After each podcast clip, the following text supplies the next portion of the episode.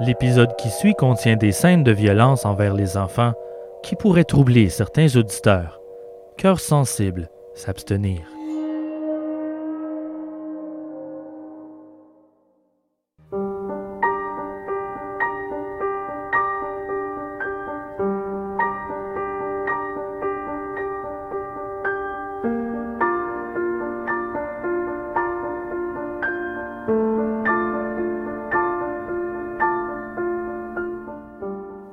Sommes à Paintsville, une petite ville de l'Est du Kentucky.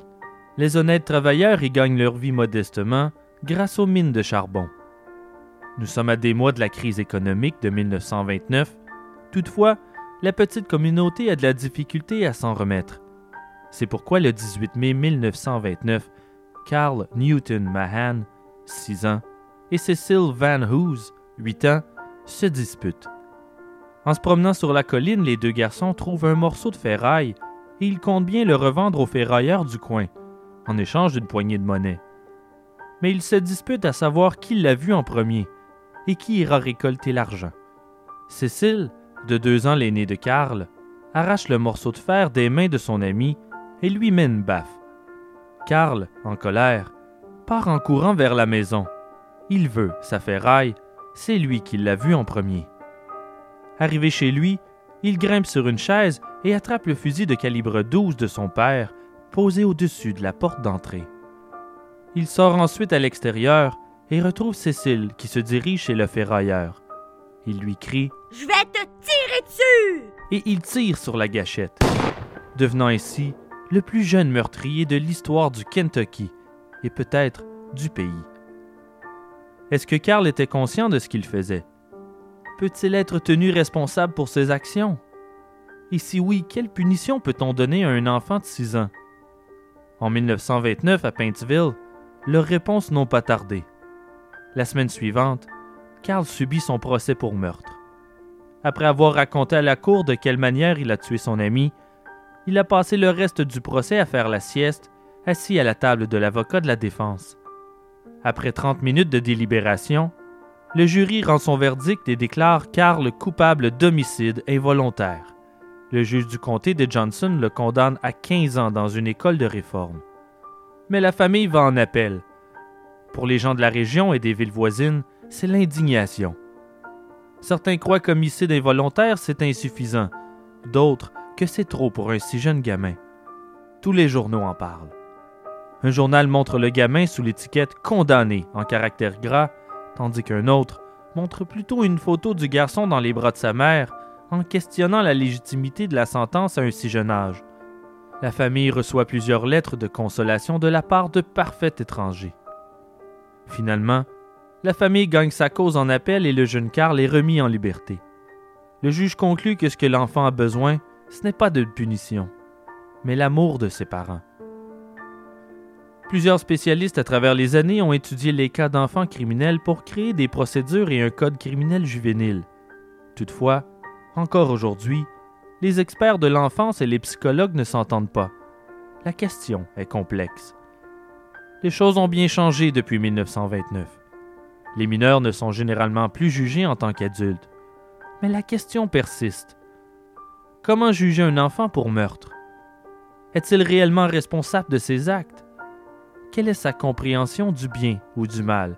Est-il coupable ou victime?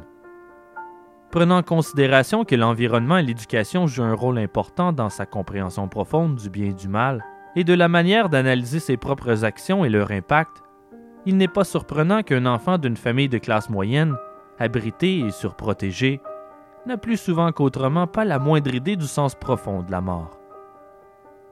L'enfance représente l'innocence, mais parfois, le mal qui sommeille en chacun de nous s'éveille plus prématurément qu'on ne le voudrait chez certains, et la mort se transforme en un simple jeu. Je suis Simon Predge et vous écoutez Ars Morienzi.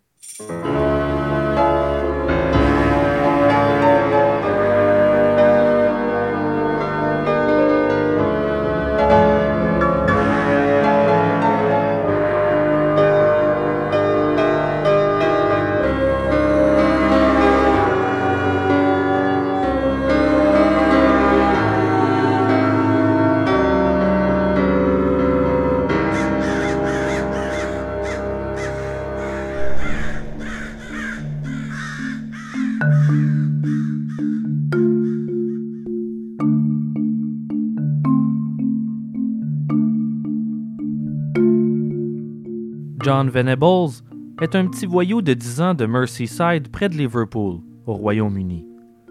Ce jour-là, il part comme tous les matins en direction de l'école. John a dans ses poches une note de sa mère donnant son autorisation pour qu'il amène le cochon d'Inde de la classe à la maison pour s'en occuper durant les vacances qui approchent. Mais sur le chemin, il décide de faire l'école buissonnière et met son sac à dos dans sa cachette préférée. Il tombe ensuite sur son ami Robert Thompson, qui traîne avec son petit frère. Et ce Robert, il n'est pas difficile à convaincre d'aller flâner au lieu d'aller à l'école. Il déteste l'école. Il s'y sent exclu. Les deux ont doublé une année et ils en ont honte. Ils sont considérés comme délinquants, mais Robert est le plus dur. C'est un fauteur de troubles nés. L'image classique que vous vous faites de la brute qui terrorise les autres élèves de l'école. John, en revanche, est plus frêle, plus fragile en apparence. Comparé à son ami, il est sensible et naïf. Robert a envie de grabuge, et John le suit. Il s'en amuse. Il est le meilleur spectateur de ses mauvais coups. Nous sommes le 12 février 1993. Les deux garçons décident d'aller faire un tour au centre commercial, le Boodle Strand. Alors qu'ils parcourent les magasins, les vendeurs les surveillent de près. Leur uniforme scolaire signifiant leur absentéisme, ces deux-là ne peuvent être que de mauvaises nouvelles. Et ils ont bien raison. John et Robert sont venus pour faire du vol à l'étalage. Peu importe quoi, juste pour voler. Ce n'est pas leur première fois. Ils glissent dans leur poche tout ce qui est à portée de main. Ils profitent du moindre moment d'inattention pour voler des piles, de la peinture en aérosol, des bonbons, des fruits et une figurine troll. Ils ont aussi volé un petit soldat avec lequel ils jouent un moment dans l'escalier roulant, avant de le jeter comme un vulgaire déchet. En fait, ils se sont débarrassés de presque tout leur pactole. Voler est ce qui les amuse. Ils donnent des coups de pied dans une bombe de peinture en aérosol jusqu'à ce qu'elle fuit. Ils intimident une vieille dame en la poussant plusieurs reprises, s'enfuyant à toutes jambes pour revenir et recommencer. Ils courent sur les bancs et les tables d'un restaurant McDonald's jusqu'à ce qu'on les expulse. Bref, des petits fauteurs de troubles.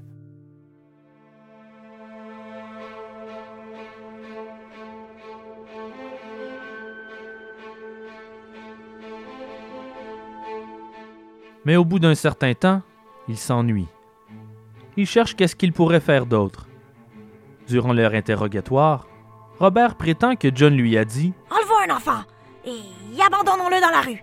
Il sera frappé par les voitures. Mais John, de son côté, accuse Robert. Il aurait dit Trouvons un enfant. Ça fait un bail que j'en ai pas frappé un. Mais lequel des deux ment? Peut-être disent-ils tous les deux la vérité. Est-ce que l'idée est venue en blague, en défi? Était-ce pour s'impressionner? Quoi qu'il en soit, qu'importe d'où est sortie l'idée machiavélique, dès que le défi fut lancé, il n'était plus question de se dégonfler.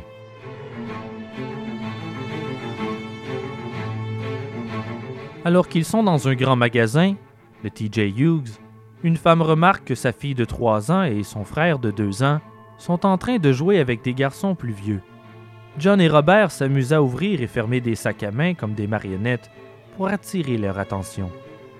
Elle appelle ses enfants, mais ils s'égarent à nouveau. Après avoir payé son article, elle retrouve sa fille et lui demande où se trouve son frère. Elle dit qu'il est sorti jouer avec les deux garçons à l'extérieur. Paniquée, la mère court dehors en criant le nom de son fils et tombe nez à nez avec John et Robert, en train d'appâter le petit pour qu'il les suive. Mais en voyant la mère, les garçons ont peur et ordonnent au petit de retourner à elle. Puis, ils disparaissent. Quelques minutes plus tard, ils récidivent. Ils passent au kiosque de friandises juste à côté de la boucherie. Mais le kiosque est fermé. Alors qu'ils sont immobiles à se demander quoi faire ensuite, John repère un petit garçon portant un anorak bleu près de l'entrée du boucher, en train de manger des Smarties. Viens, bébé. dit John.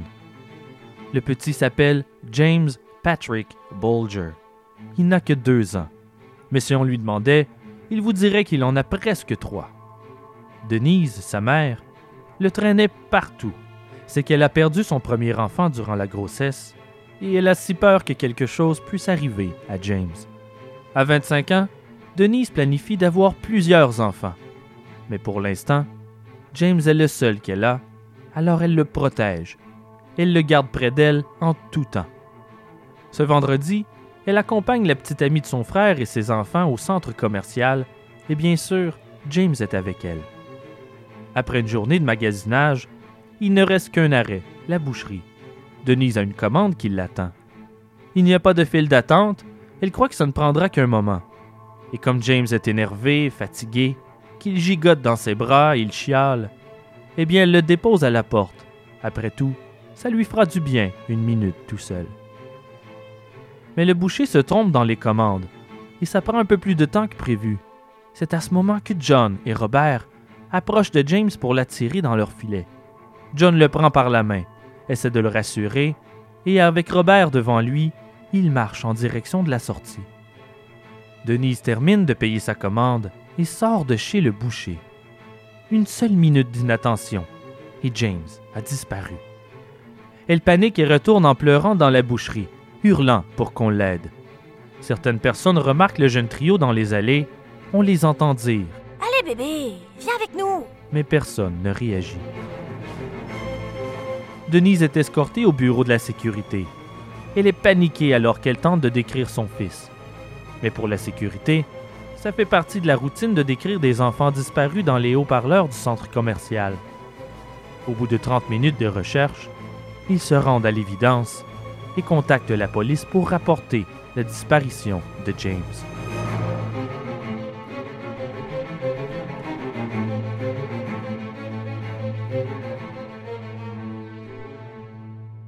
John et Robert quittent le centre commercial et marchent en direction de Stanley Road. Ils portent James chacun leur tour dans leurs bras car il est très agité. Il pleure et appelle sa mère. Mais les garçons ignorent ses supplications. Ils marchent ensemble pendant quelques kilomètres. Ils passent sous le pont puis traversent le canal vers un endroit isolé. John et Robert plaisantent à propos de le pousser dans l'eau. C'est au canal qu'ils blessent le gamin pour la première fois. Un des garçons prend James dans ses bras, puis le lance au sol, tête première. Nous ignorons si c'est John ou Robert. Ils se sont accusés mutuellement. Quoi qu'il en soit, la réaction des garçons suite à cette impulsion violente est la peur. Ils s'éloignent en courant. Ils n'ont rien planifié, bien sûr. Ils n'ont probablement même pas pensé à ce qu'ils allaient faire ensuite. Ils improvisent à mesure qu'ils avancent. Alors au premier acte de violence, ils prennent peur et s'éloignent, abandonnant le gamin blessé derrière. Une femme voit alors le petit James au loin, seul et en larmes. Mais elle assume qu'il joue avec d'autres enfants, bref, elle ne fait rien. John et Robert reprennent leur sang-froid et reviennent sur leurs pas. Allez. Allez, viens, viens, bébé. Dans son innocence la plus absolue, le petit James, violemment blessé à la tête, se relève et à nouveau suit ses bourreaux. Les garçons couvrent la tête du petit avec le capuchon de son anorak pour éviter que de possibles témoins ne remarquent le sang sur son visage.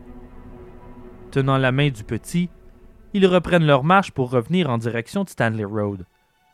Ils traversent ensemble le carrefour pourtant très occupé sans que personne n'intervienne. Certains témoins ont vu l'enfant en larmes, d'autres ont même remarqué la blessure sur son front. Mais malgré le malaise, ils ne savent pas quoi faire. Alors personne n'intervient. Si seulement ces passants avaient su, si seulement.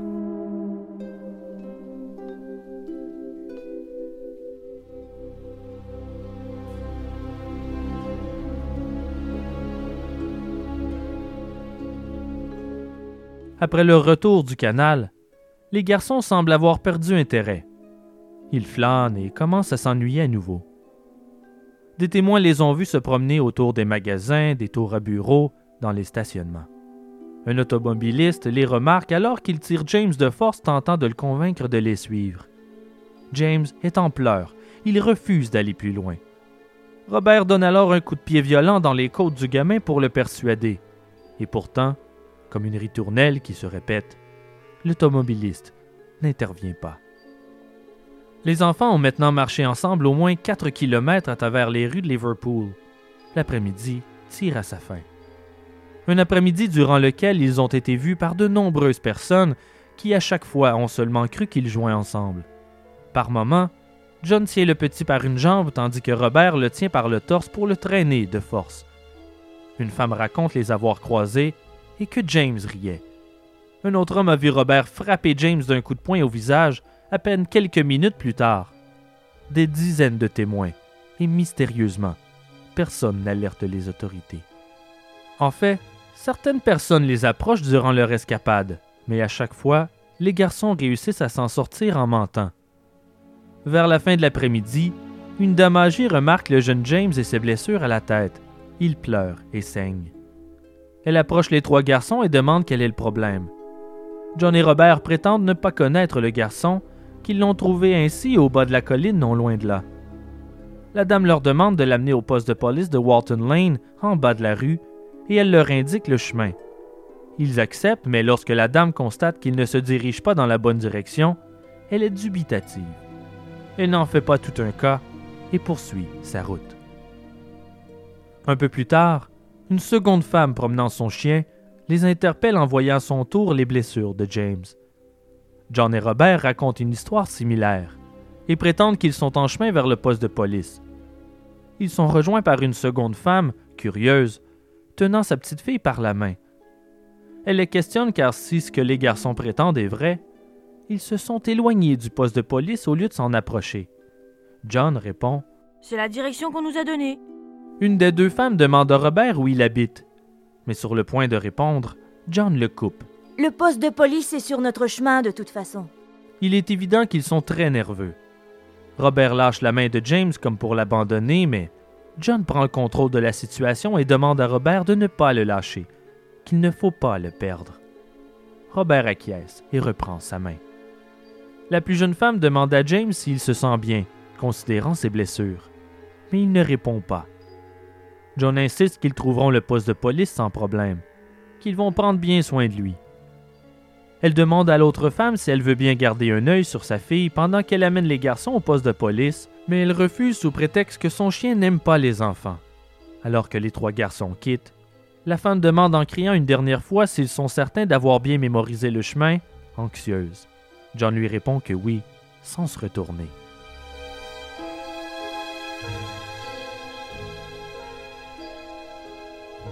Il est environ 5h30 du soir lorsqu'ils arrivent en face du chemin de fer. John et Robert en ont assez de leur aventure et cherchent quoi faire avec James. Ils reviennent sur leur pas en direction de Walton Lane. Arrivés au carrefour, il voit le poste de police et, pour l'éviter, change d'avis et remonte vers le chemin de fer. Il voulait se débarrasser de James, mais il venait de parader partout en ville avec lui. Ils lui ont donné des coups de pied et des coups de poing. Il se doute bien que s'il le rapporte au poste de police, il y aura des conséquences. En route vers le chemin de fer, John arrache l'anorak de James et le lance dans un arbre, comme si une décision venait d'être prise. C'est un orac avec lequel il cachait la blessure du gamin. Il n'allait plus en avoir besoin désormais. Nous ne connaissons pas précisément les motifs qui ont poussé John et Robert aux actes qui s'en viennent, mais la peur d'être attrapé et puni est assurément l'une d'entre elles.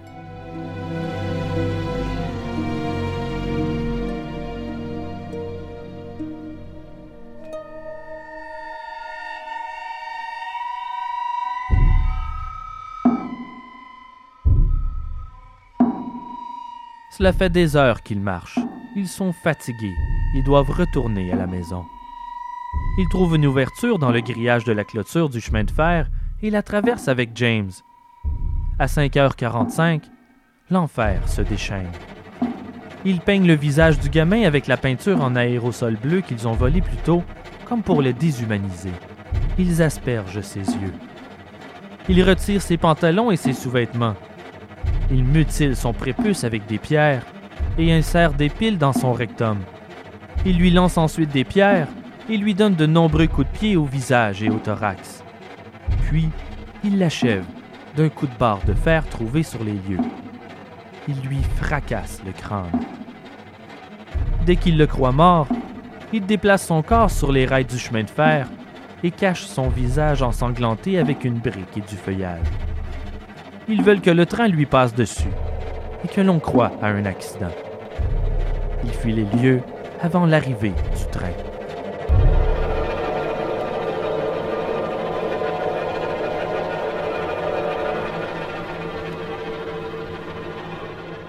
Par la suite, John et Robert retournent en ville.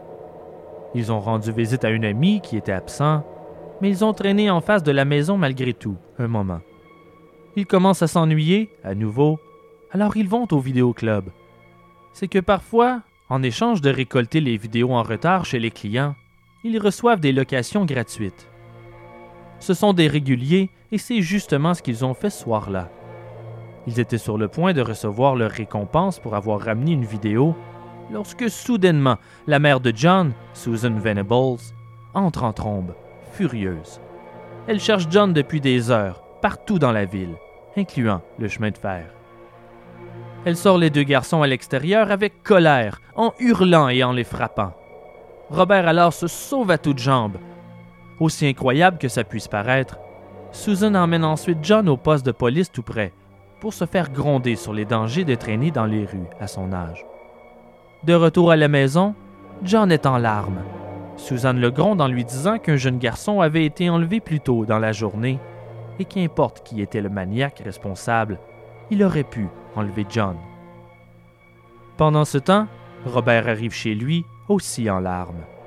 Il dit à sa mère que Susan, enragée, l'avait frappé au vidéoclub. Furieuse, Anne Thompson, la mère de Robert, rapporte immédiatement l'incident à la police, qui remarque une blessure sous la bouche de Robert. Ils assument qu'elle provient des coups portés par Susan.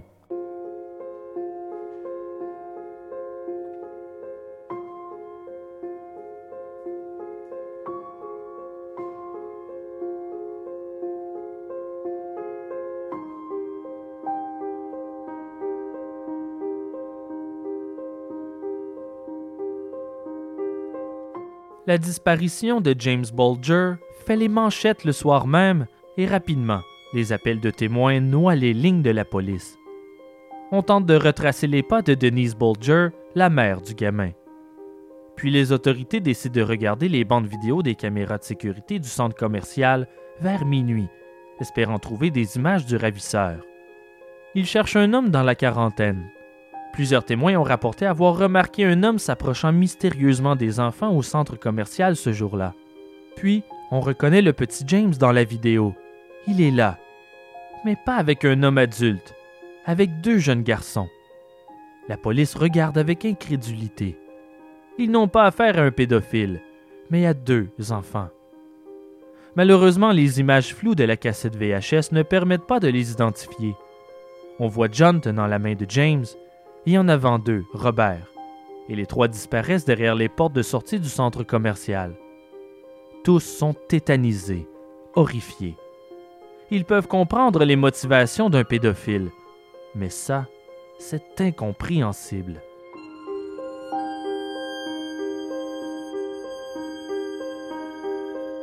Le lendemain matin, on fouille le canal, tandis que d'autres groupes organisent des battues dans toute la ville. La police diffuse la vidéo du centre commercial dans les médias en espérant que quelqu'un reconnaisse les deux garçons. Mais les images sont trop floues pour se faire une idée précise. Ça pouvait être n'importe quel enfant de la région. Presque toutes les mères du coin suspectent leurs propres enfants. Anne Thompson a d'ailleurs demandé à Robert si c'était lui dans la vidéo. Mais bien sûr, il nie. Mais ça la préoccupe. Elle connaît le petit côté voyou de son fils. Elle confie ses craintes à une amie, en larmes, et se demande si elle doit rendre Robert elle-même à la police. Elle doute, terrifiée. Le dimanche matin, un ingénieur de train remarque quelque chose sur les rails du chemin de fer, une espèce de poupée. Ce n'est pas si inhabituel. Les enfants laissaient souvent des objets sur les rails, mais en y repensant plus tard, avec la disparition de James qu'il a vu dans les journaux, il décide d'en informer les autorités en soirée. C'est plus ou moins au même moment que quatre adolescents venus traîner sur le chemin de fer découvrent à leur tour ce qu'ils croient être d'abord un chat, puis peut-être une poupée finalement, brisée en deux, à mesure qu'ils avancent vers leur découverte. Mais ce qu'ils virent ce jour-là allait marquer leur mémoire à jamais. Le haut du corps de James, caché dans son manteau, se trouve à plusieurs mètres du bas de son corps, nu. John et Robert ont posé la dépouille de James directement sur les rails pour que le train le coupe en deux en plein ventre et que les gens croient un simple accident. Peut-être croyait-il que le train effacerait aussi les preuves.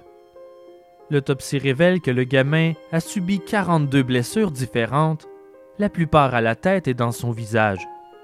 Il ne serait pas mort durant ces violences, mais un peu plus tard, avant l'arrivée du train.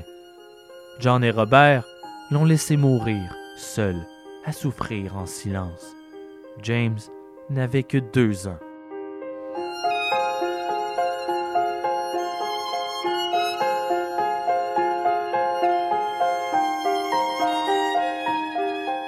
La police débarque sur les lieux, stoppe les trains et installe des tentes par-dessus les restes de la victime.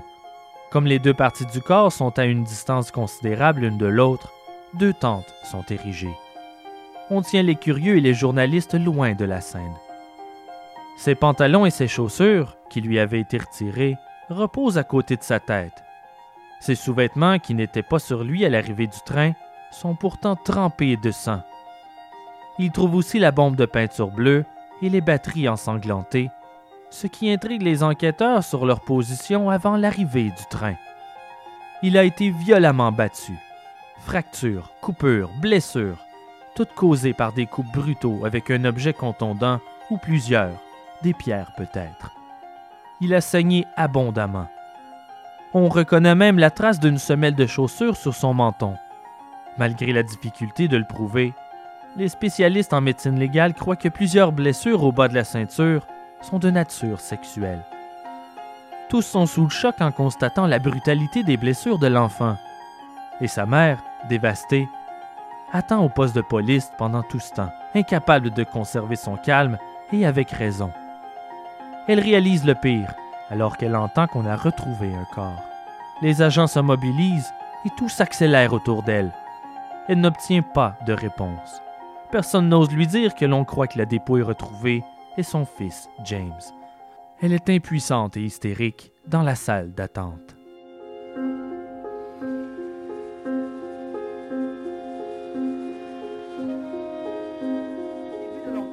Mort du petit James Bulger, les policiers savaient que l'enfant a été kidnappé par deux adolescents. C'est dans un centre commercial qu'il a été enlevé vendredi dernier et par un extraordinaire coup de chance, sa disparition a été filmée par l'œil électronique d'une caméra de surveillance. Mais si le commissaire Albert Kirby a pu réunir les noms d'une quarantaine de suspects, il le doit avant tout à une technique de pointe largement utilisée pendant la guerre du Golfe. Grâce à l'ordinateur, il est désormais possible d'affiner des images vidéo. Et hier soir, le portrait des deux jeunes kidnappeurs était au cœur de l'appel à témoins lancé par le commissaire Kirby devant des millions de téléspectateurs. À la maison, John montre un grand intérêt envers cette nouvelle au téléjournal. Il demande à sa mère s'ils ont attrapé le coupable. Il dit même Si je l'attrape, je vais lui donner un coup de pied dans le crâne. Il exprime aussi sa tristesse pour sa mère. Son père, Neil, lui demande d'où vient la peinture bleue qu'il y a sur la manche de son manteau. John accuse Robert de l'avoir aspergé le jour où ils ne sont pas allés à l'école. Malgré que toutes ces informations concordent avec les détails de l'enquête diffusée dans les médias, le manteau jaune de John, la peinture bleue, probablement des enfants ayant fait l'école buissonnière, les Venables ne se doutent pas, à aucun moment, que leur fils serait capable d'un tel acte. Ils ne le soupçonnent pas. Toutefois, la police reçoit un appel anonyme rapportant que Susan Venables un fils qui a manqué l'école le jour de la disparition et qu'il a un manteau jaune sur lequel elle a vu de la peinture bleue. Il ressemble à l'enfant dans la vidéo. Elle mentionne aussi son ami Robert. Les autorités rendent visite aux Venables pour questionner John. À 7h30 le matin du 18 février, quatre policiers cognent à la porte de Anne Thompson avec un mandat en main. Quand Robert réalise qu'il est un suspect dans l'affaire, il explose en larmes. Ils ont tout de suite inspecté ses vêtements et ont trouvé des traces de sang sur ses souliers. À leur arrivée chez John par la suite, Suzanne leur répond en disant qu'elle savait qu'il viendrait questionner son fils, considérant qu'il avait fait l'école buissonnière ce jour-là. Elle mentionne la peinture sur son manteau et qu'elle a même l'impression de voir une trace de petite main sur la manche. John saute sur sa mère en pleurs. Il est incontrôlable.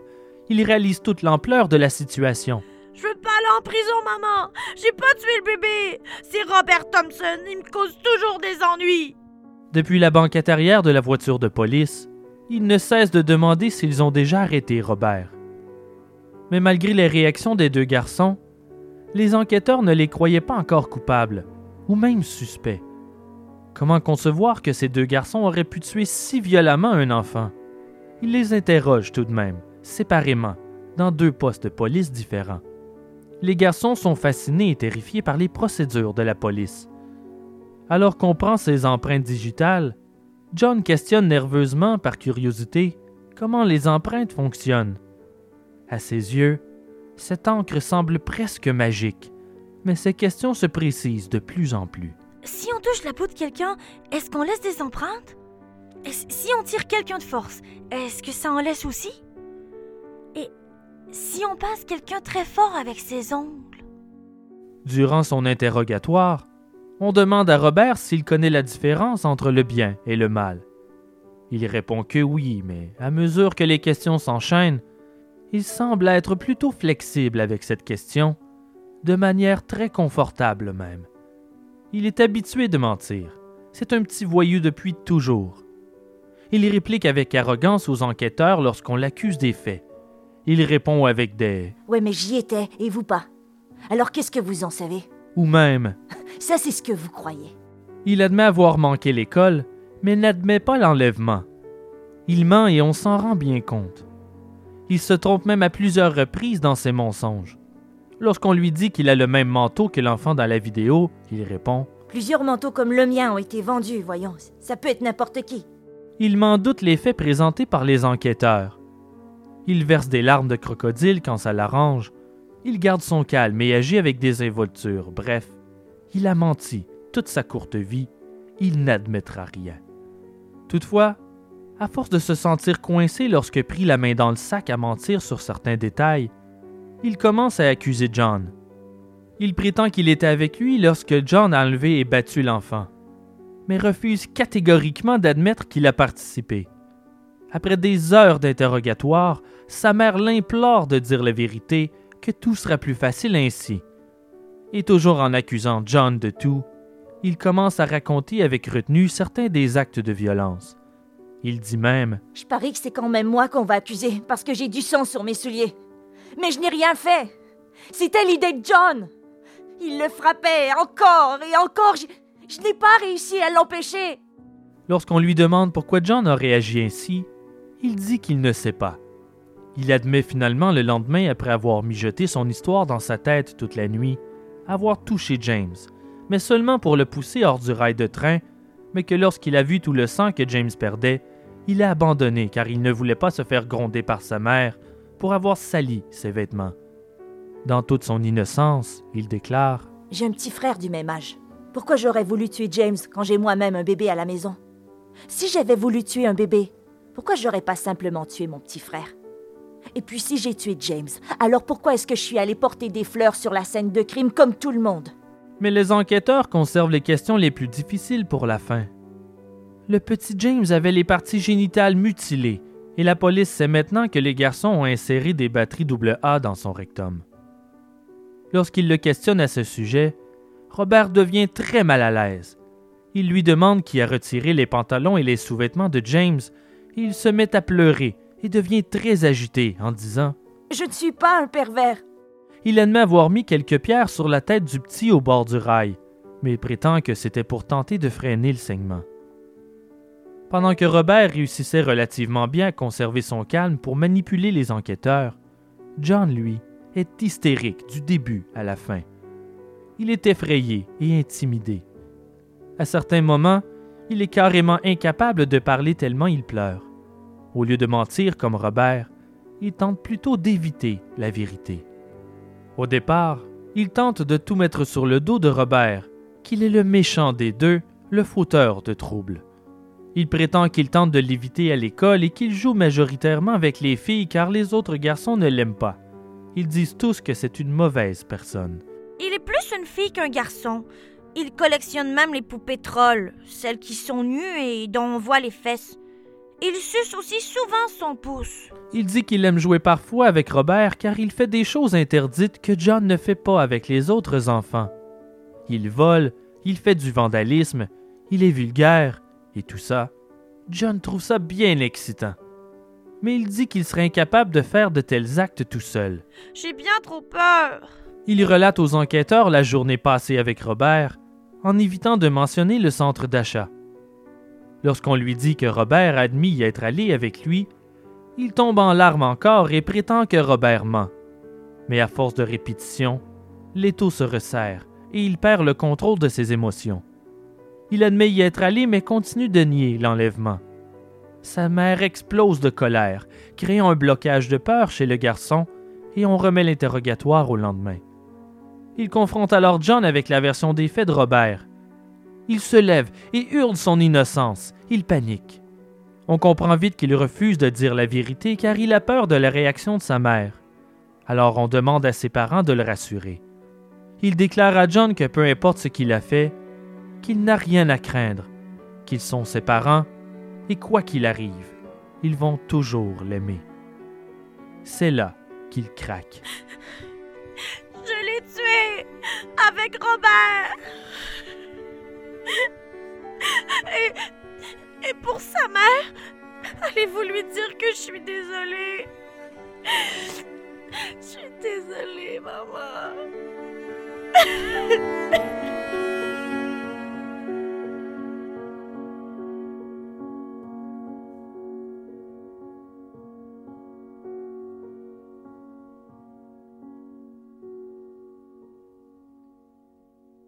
Ils confessent tout.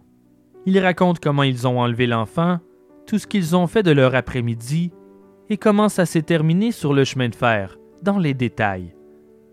Il accuse toutefois Robert de tous les actes de violence. En d'autres mots, les deux garçons s'accusent mutuellement. John prétend avoir tenté d'arrêter Robert de frapper l'enfant, mais qu'il était devenu comme fou et qu'il ne l'écoutait pas.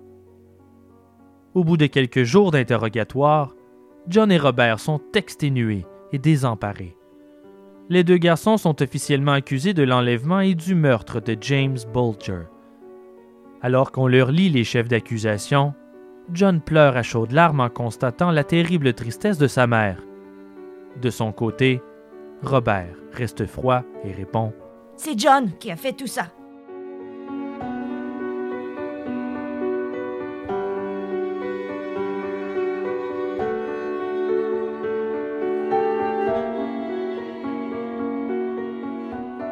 Le procès débute le 1er novembre 1993 au tribunal de Preston Crown. Ils sont obligés de fabriquer une plateforme pour les enfants car les sièges sont trop bas derrière le panneau du banc des accusés. Durant le procès, Robert est turbulent et froid, tandis que John pleure et hyperventile. Aux yeux des jurés, Robert est l'instigateur du crime violent, tandis que John a plutôt l'air d'un suiveur passif qui regrette. Il a la sympathie du public, il agit comme un enfant terrifié et triste devrait agir, mais avec son absence d'émotion, Robert, lui, a le mot coupable de gravé sur son front. Est-ce que les garçons comprennent la différence entre le bien et le mal? Voilà la question sur laquelle tout le procès est basé. Il faut comprendre qu'à l'époque victorienne, la justice américaine instaure ce qu'on appelle Dolly in Capax pour protéger les enfants innocents ou même en quelque sorte ignorants, des punitions normalement destinées aux adultes reconnus coupables de crimes graves. Le Dolly Incapax détermine un enfant en bas âge qui ne peut pas être considéré coupable d'actes criminels, considérant qu'il est trop jeune pour comprendre toute la profondeur, l'importance et les conséquences de ses actions. Il fut un temps où les enfants coupables de crimes graves pouvaient être condamnés à la peine de mort comme n'importe quel adulte. Au bout de trois semaines de procès, le mercredi 24 novembre, le jury délibère et rend son verdict. John et Robert sont reconnus coupables du meurtre de James Bolger. Le juge déclare que c'est un des cas les plus démoniaques et barbares qui lui a été donné de présider.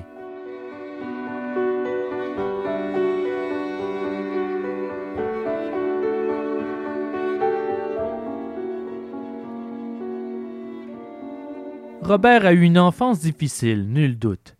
Son père battait sa mère régulièrement avant de disparaître, et le nouveau copain de sa mère alcoolique est tout aussi violent, et ses frères se battaient très souvent au lieu de s'entraider.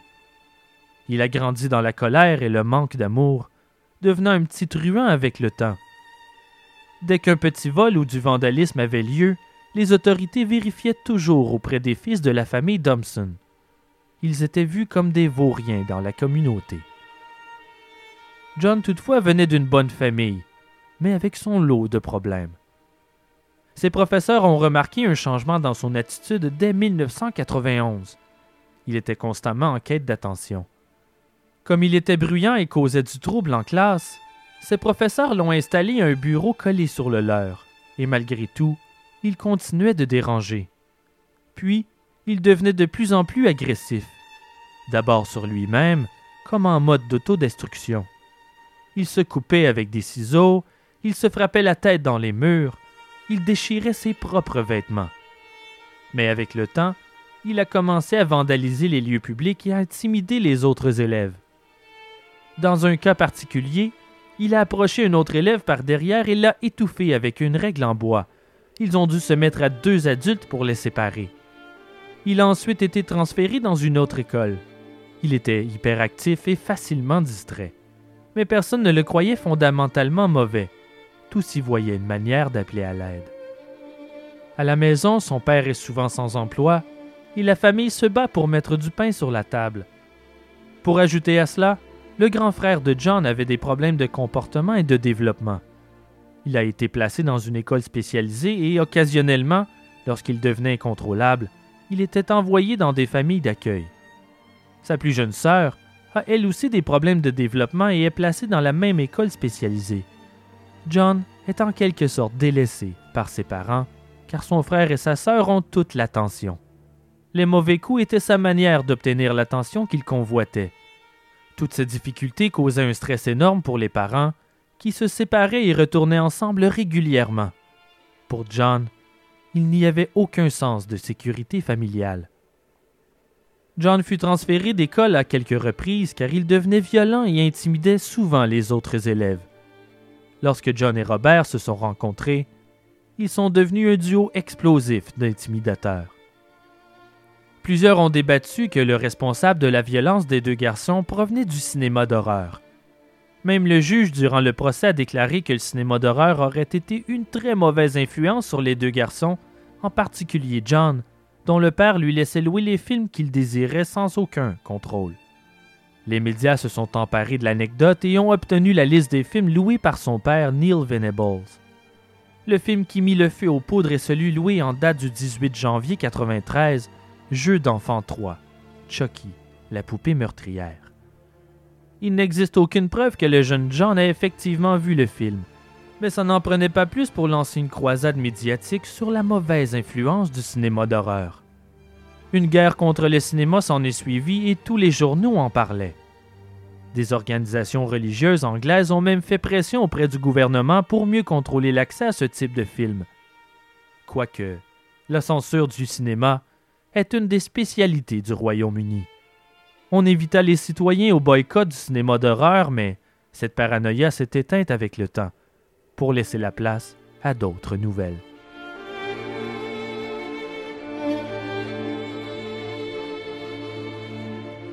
Les parents du petit James Bulger se sont réfugiés dans le silence. Mais depuis une semaine, le deuil d'une famille est devenu celui de toute une ville. Hier, c'est devant des centaines de fidèles, plusieurs députés et le maire de Liverpool que l'un des évêques de la ville a prononcé une prière à la mémoire de l'enfant assassiné. Nos pensées, a-t-il dit, vont à toutes les vies brisées par ce meurtre absurde, y compris les familles de ces assassins. Dans quelques heures, les deux gamins inculpés du meurtre seront entendus par un magistrat. Échaudée par les débordements qui avaient accompagné l'arrestation d'un premier suspect, la police redoute la confrontation avec une foule en colère.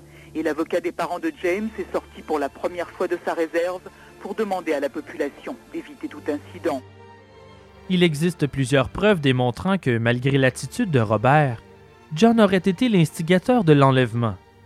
C'était l'idée de Robert de prendre l'enfant, mais c'est John qui a cogné à la fenêtre du boucher pour l'attirer et c'est lui qui a tenu l'enfant par la main pour le sortir du centre commercial. Quoi qu'il en soit, les spécialistes croient que dès la sortie du centre commercial, tous les deux sont également coupables. Ils n'auraient jamais eu de réel désir de violenter l'enfant, mais dans leur besoin constant de se prouver, la situation aurait dégénéré car les deux garçons tentaient désespérément de s'impressionner mutuellement, en repoussant continuellement les limites de l'acceptable. Au final, leur compulsion de violence a englouti leur instinct de compassion. Comment définir à quel moment un enfant perd son innocence? Si seulement on avait intervenu dans les vies de John et Robert avant qu'il ne soit trop tard, peut-être aurions-nous pu sauver la vie du jeune James Bulger. Les deux garçons ont reçu une peine ouverte de 8 ans, modifiée par la suite pour une peine de 10 ans. Mais considérant la colère de la population, elle fut ensuite modifiée à nouveau et augmentée à 15 ans de prison, mais cette décision fut déterminée comme étant non légale plusieurs années plus tard, considérant le jeune âge et que plusieurs éléments furent considérés comme de l'intimidation auprès des jeunes durant le procès. Un second juge a révisé la sentence, croyant que le procès avait été injuste. Mais au lieu de subir un deuxième procès, à leur libération, ils ont reçu chacun une importante somme d'argent en dédommagement, malgré le mécontentement général, vous le devinez. Nous en savons très peu sur leur incarcération. En date de leur sortie de prison, ils ont obtenu une nouvelle identité. Selon certains rapports, Robert aurait souffert de symptômes associés aux troubles de stress post-traumatique. Il est devenu paranoïaque et les cauchemars sont monnaie courante durant les rares nuits où il réussit à dormir. Nous savons qu'il a retourné aux études et qu'il a étudié la couture, le design et le textile. Pour sa part, John aussi fut affligé durant deux ans de cauchemars revivant chaque nuit les violences infligées à James. Il s'en est remis et a finalement été libéré en même temps que Robert, à l'âge de 19 ans en 2001. Ils ont été les plus jeunes détenus de toute l'histoire du Royaume-Uni. Pendant plusieurs années, les familles des coupables ont été victimes d'intimidation à leur tour.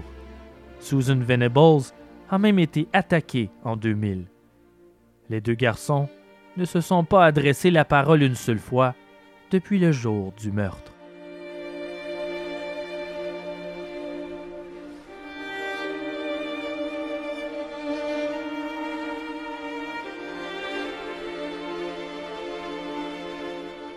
En 2010, John Venables fait les manchettes à nouveau. Il est arrêté et accusé de possession de pornographie juvénile. Il reçoit une sentence de deux ans de prison. Puis, encore une fois en 2018, il est accusé de possession de pornographie juvénile à nouveau. Plus de 1000 photos d'enfants abusés ont été saisies, de même qu'un manuel du pédophile retrouvé chez lui. Il a admis avoir téléchargé les photos depuis le dark web. On mentionne le traumatisme causé par le meurtre de James Bulger dans son enfance comme excuse pour ses agissements, mais on considère que ce n'est pas une défense acceptable et qu'il est responsable de ses actes. Il est aujourd'hui en prison et subit une sentence de trois ans et demi.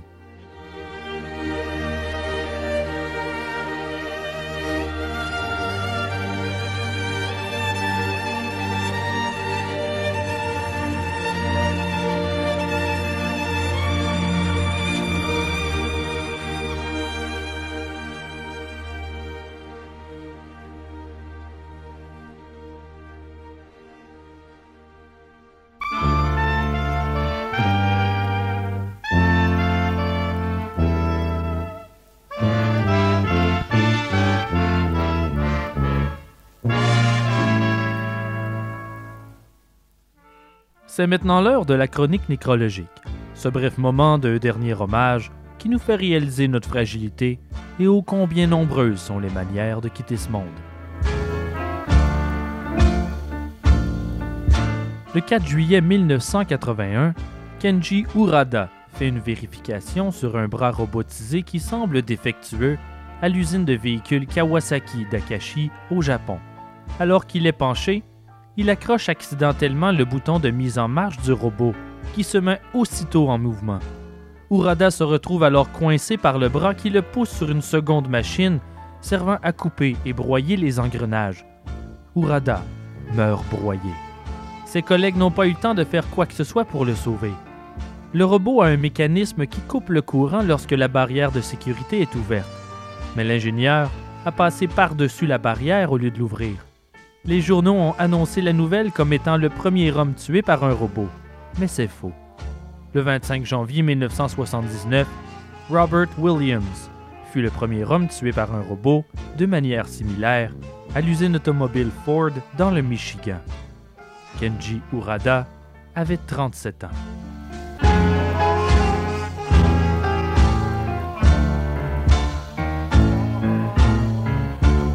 Le 5 septembre 2013, Roman Pirozek meurt percuté par son hélicoptère téléguidé dans un parc de Brooklyn à New York.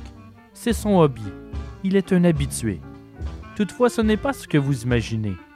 Son hélicoptère est de grande taille, les hélices mesurant presque 2 mètres de longueur. Nous ignorons ce qui s'est passé, s'il a perdu le contrôle ou s'il y a eu un dysfonctionnement. Il n'y a pas eu de témoins. Quoi qu'il en soit, l'hélicoptère a foncé droit sur lui, lui coupant une partie du crâne et lui tranchant la gorge. Il avait 19 ans.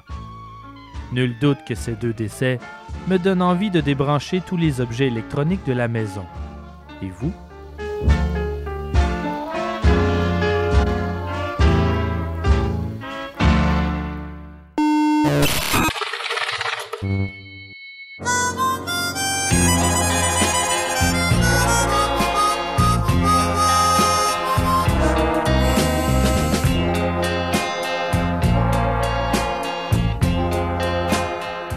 Ars Moriendi est produit par moi, Simon Predge. Merci à choc.ca et merci à mes comédiennes, Marie-France Fournier dans le rôle de Robert Thompson et Marie-Michel Boutet dans le rôle de John Venables et Carl Newton Mahan. J'aimerais aussi remercier de tout cœur mes généreux donateurs, notamment Marion Ruinet, Raphaël Hamel, Christopher Bonneau, Manon Lortie, Caroline Goulet et Audrey Lévesque. Vos dons nous aident à la production du podcast. Si vous désirez faire comme eux, nous vous enverrons un épisode bonus unique en guise de remerciement. Mais ce n'est pas la seule façon d'aider l'émission. Parlez-en à vos amis et à votre famille et propagez ces récits de l'inévitable, car qu'on le veuille ou non, c'est notre histoire. Et pas seulement pour faire découvrir Ars Moriendi, mais le podcast en général. Pour nous suivre, abonnez-vous à la page Facebook de l'émission. Sinon, nous avons aussi maintenant un compte Twitter. Pour les bibliographies, les trames sonores et des photos en complément de nos histoires, visitez le www.arsmoriendipodcast.ca car une image vaut mille mots. Et un merci spécial à Stéphane Lefortier qui m'a fait découvrir la chanson que vous entendez présentement. J'avais deux amis de Eddie Mitchell. Son oreille attentive a remarqué la similitude avec la chanson thème de notre chronique nécrologique. Et il a bien raison. St. James Infirmary est une pièce jazz américaine dont l'origine est floue, mais que l'on croit composée par Irving Mills. Elle est devenue une sorte de standard dans la musique jazz et elle a été rendue célèbre par Louis Armstrong en 1928 pour être interprétée par la suite par de grands noms tels que Tony Bennett, Scatman Crothers, The Doors, Joe Cocker et même les White Stripes, pour n'en nommer que quelques-uns. La pièce J'avais deux amis de Eddie Mitchell est de toute évidence une version francophone de ce grand classique. Merci Stéphane. Et finalement, un immense merci à chacun de vous, chers auditeurs, de suivre Ars Moriendi. On se dit à la prochaine pour d'autres histoires à glacer le sang qui vous empêcheront de fermer l'œil de la nuit. Memento Mori. Hier encore, j'avais